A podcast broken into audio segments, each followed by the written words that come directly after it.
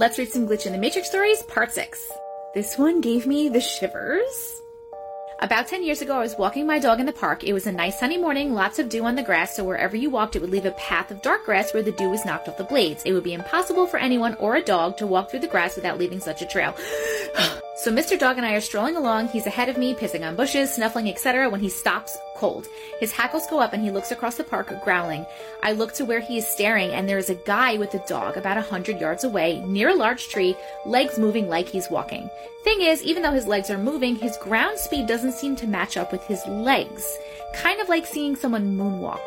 Anyhow, I write it off to perspective or humidity or something and I keep walking. The dog, however, won't walk with me and stays rooted in his spot, making this high pitched whine. I walk back to the dog and look over to where the guy was, and he's still just in about the same spot, still moving funny. So I decide to check out this odd walking dude. I hook up the dog to the leash and we start walking across the wet grass to where he is, thinking our dogs might play together. My dog is not happy. He is clinging to my left leg like Velcro as we make our way across the field. As we progress, I notice that it appears that the guy is actually walking away from me as I don't seem to be gaining on him. At this point, I still don't think anything is odd until I get to the place where I first saw him, the large tree.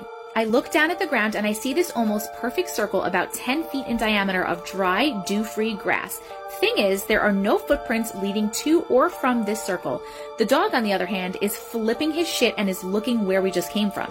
I look up and see that the guy isn't ahead of me anymore. He's back on the other side of the grassy field and he is standing just about where I was standing when I first saw him. He has a dog. He is staring at me. He hooks his dog to the leash and starts walking towards us. What? Needless to say, I freaked out and we cut sideways out of the park down to a populated street. I kept looking back, but I didn't see him or his dog again. After telling the story to a couple of friends of mine, they speculated that there was some kind of reaction of light or optical illusion which gave me the impression that I was seeing another person, but I was actually seeing myself reflected in mist or fog or something. That doesn't make any sense. But I think I saw a time warp of myself walking my dog one day and tried to chase it. What? Woo! Short Cast Club